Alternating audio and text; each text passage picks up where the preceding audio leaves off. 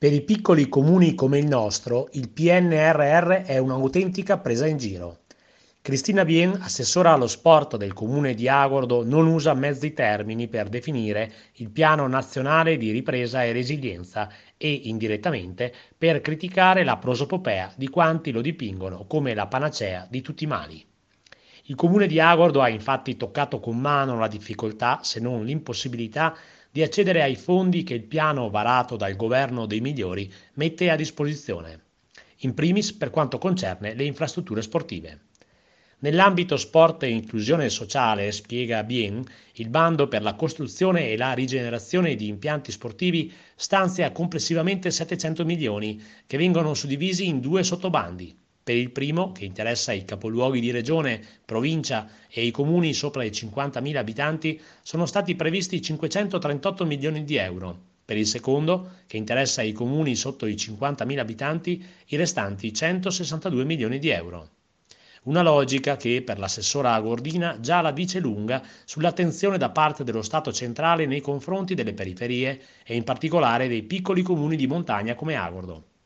Ad ogni modo, l'amministrazione comunale si è messa in moto per cercare di portare a casa un finanziamento per la copertura della tribuna dello stadio Ivano Dorigo. Si tratta di un progetto, ricorda Cristina Bien, che nasce su richiesta dell'Atletica Agordina e della FIDAL, Federazione Italiana di Atletica Leggera, provinciale e regionale. Esse infatti auspicavano che la tribuna dello stadio di Agordo venisse coperta in modo da poter ospitare eventi di carattere nazionale. In virtù della loro dichiarazione scritta, come comune ci siamo mossi a spese nostre per redigere uno studio di fattibilità al fine di approfittare di contributi qualora se ne presentino le occasioni. Il PNRR avrebbe potuto essere quella buona per ottenere i 350.000 euro necessari per coprire la tribuna dell'Ivano Dorigo.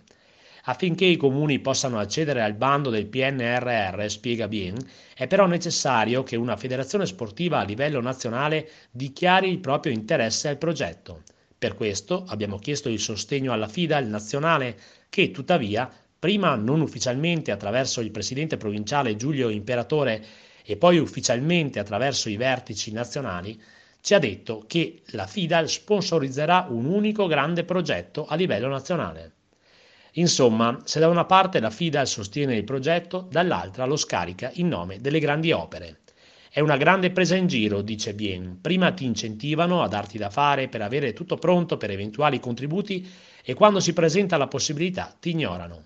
Se ogni federazione sportiva fa così, saranno pochi i comuni a beneficiare dei fondi. Per Cristina Bien, che oltre a quello dello sport ha pure il referato all'istruzione, Problemi simili ci sono anche per accedere ai bandi sulle infrastrutture scolastiche.